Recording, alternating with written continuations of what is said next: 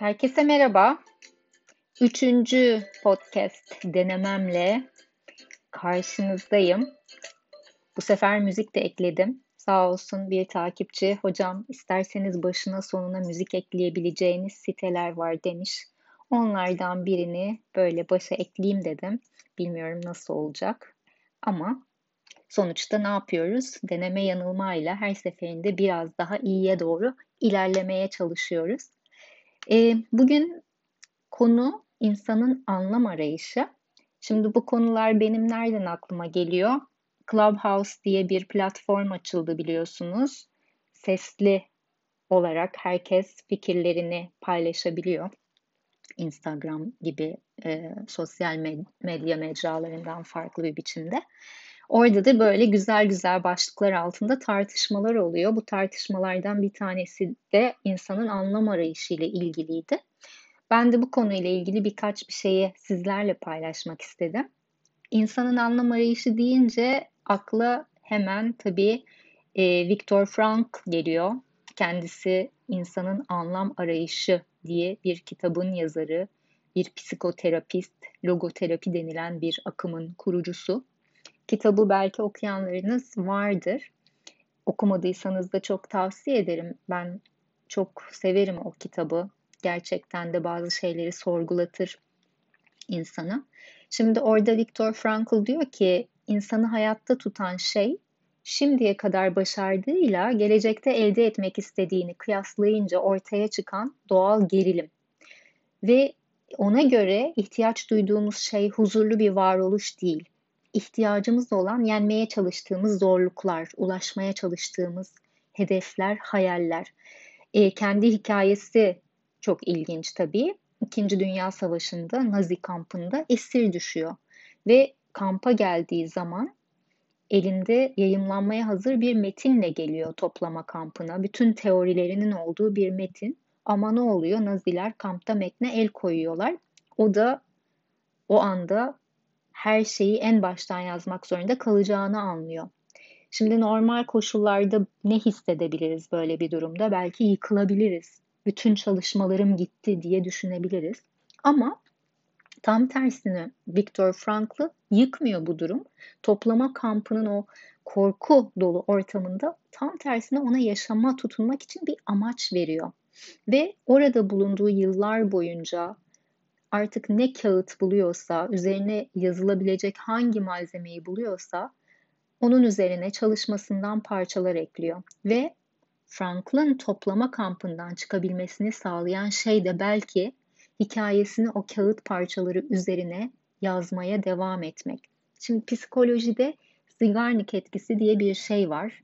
Bu psikolojide bitmemiş işler anlamına geliyor. İşte bu bitirmediğimiz bir takım işler aklımıza yapışıp kalıyor. Bitmiş işler zaten bitmiş olduğu için artık kritik önem taşımıyor, aklımızdan uçup gidiyor. Ama bu aklımıza takılan şeyler içimizde büyüyor ve hayata tutunma nedenimiz olabiliyor. Bunlar çok farklı şeyler olabilir, bitmemiş işler. Mesela kavuşulmayı bekleyen bir evlat olabilir, bir eş olabilir, bir sevgili olabilir o toplama kampının dışında. Veya işte sadece toplama kampı olması gerekmiyor. Askere gitmişsindir, yolunu gözleyen anan, baban, evladın olabilir. İlla ki bir kişi olması da gerekmiyor. Hep yazmak istediğin bir kitap olabilir. Hep hayalini kurduğun bir iş, bir girişim olabilir. Bütün bunlar ulaşılmayı bekleyen şeyler, tamamlanmayı bekleyen şeyler, bitmemiş işler. Ve işte o gerilim seni hayata bağlayan şey. Yani insanın hayatta bir amacı, bir aşkı, bir hayali olması, o uğurda mücadele etmesi, kimi zaman o yolda acı çekmesi yaşamsal görünüyor. Çaba ile anlam arasında yakın bir ilişki olduğunu düşünüyorum ben. Ve şunu da düşünüyorum giderek hayatlarımızı kolaylaştırmaya çalışıyoruz. Giderek bir takım şeylere çabasızca, kolaylıkla ulaşabiliyoruz. O yüzden de acaba bir anlam boşluğuna mı düşüyoruz diye düşünüyorum. Bir de şöyle bir şey var. Hayatın anlamını sorguluyorsak bu, bu lükse sahip olma, olduğumuz anlamına geliyor. Yani sorgulayabiliyoruz. Çünkü Frankl gibi toplama kampında ölümle burun buruna değiliz. Oysa hayat biricik, hayat bir hediye, e, hediye atın dişine bakılmaz derler. Biz ne yapıyoruz? Hediye atın dişine bakıyoruz. Ya bunun anlamı ne? Bu hediye şimdi niye geldi bana? Gibi. Sürekli atın dişlerini muayene ediyoruz. Ben bir gün öleceğiz düşüncesinin yaşama anlam kattığını düşünüyorum. Bu konuda da mesela Dostoyevski'nin çok e, hoşuma giden bir hikayesi var. Mektuplarında anlatmış. E, Dostoyevski 27 yaşındayken Çarlık rejimi var. İşte Çarlık rejiminin sakıncalı bulduğu bir takım kitaplar var. O da bu kitapları dağıtan bir edebiyat topluluğuna üye. E, bu ortaya çıkınca tutuklanıyor. Yıl 1849. St. Petersburg'da Dostoyevski işte diğer üyelerle birlikte asılmak üzere bir meydana götürüyorlar. Onunla birlikte başka mahkumlar da var. Amaç halka uyarı, ibret. Hepsini asarak idam edecekler. Ölüm fermanları okunuyor. İşte beyaz gömlekler giydiriyorlar. O dini sembolleri olan haç onu öpmelerine izin veriliyor falan. Üçer üçer idam sehpasına çağrılıyorlar. Dostoyevski 6. sırada. Yaşamak için sadece birkaç saniyesi kaldığının farkında. Tam ona sıra geldiğinde en son anda Çar bir açıklama yapıyor. Geride kalanların hayatlarını bağışladığını söylüyor. Zaten amaç şov yani bu zalimce gösterinin amacı despot bir liderin ne kadar yüce gönüllü bir lider olduğunu göstermeye çalışması. Sonuçta kurtuluyor Dostoyevski. Tam ölümün ucuna gelmişken. Ve o idam ortamından birkaç saat sonra erkek kardeşi Mikail'e bir mektup yazıyor. Bu arada başka bir cezaya çarptırılıyor. Yani öldürülmüyor ama sürgüne gönderilecek. Kardeşine mektup yazıyor ve o mektupta diyor ki kardeşim diyor ben ümidimi yitirmedim. Ben bunu şunu gördüm diyor. Hayat her yerde, hayat dışarıda değil içimizde. Koşullar ne olursa olsun umutsuzluğa kapılmamak lazım. Hayat bundan ibaret. Hayatın bütün görevi bu. Bunun farkına vardım diyor. Şimdi o yüzden hayatımı değiştiriyorum. Yepyeni bir biçime dönüştürüyorum diyor. Ve kardeşim sana söz veriyorum umudumu yitirmeyeceğim. Ruhumun, kalbimin saflığını koruyacağım. Daha da iyi bir şekilde yeniden doğacağım. Bütün ümidim, bütün tesellim bu yazıyor Dostoyevski. Ee, gerçekten de o anda hayat bütün anlamıyla Dostoyevski'ye beliriyor. Ve e, asıl cezası işte Sibirya'da bir işçi kampında 4 yıl ardından sürgünde Çar'ın silahlı kuvvetlerinde zorunlu askeri hizmet diye açıklanıyor. Edebiyatla ilgili hayalleri olan bir kişi ve bunu gerçekleştirmek için kalemi eline alması 40 yaşından önce mümkün değil. Yani neredeyse 15 senesi daha var. Ama yine de ölümden kurtulduğu için o ilk anlarda yeniden doğmuş gibi hissediyor. Fakat mektubunda bile Dostoyevski'nin o mektubu okudum ben.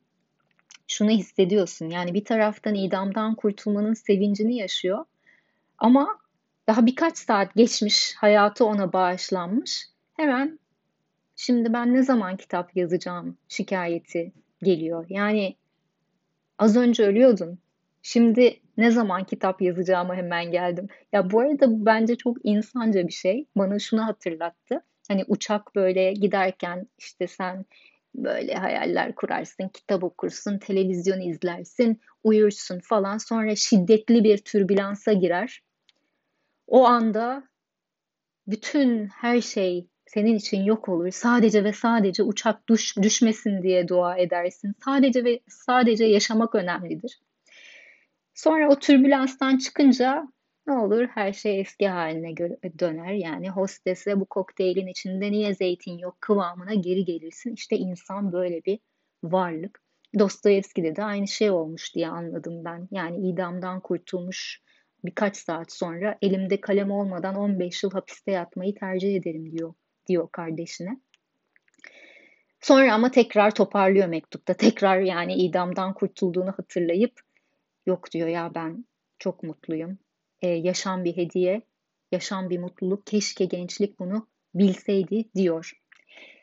Böyle ilginç bir takım hikayeler var. Hayatın anlamına dair yazılmış kitaplar var. Bana sorarsanız hayatın anlamı var mı bilmiyorum ama bir kitabımda da söylediğim gibi bize verilenlerle anlamlı bir hayat kurmaya çalışmak. Bence bunun ötesinden yani başka yapacak bir şey yok diye düşünüyorum.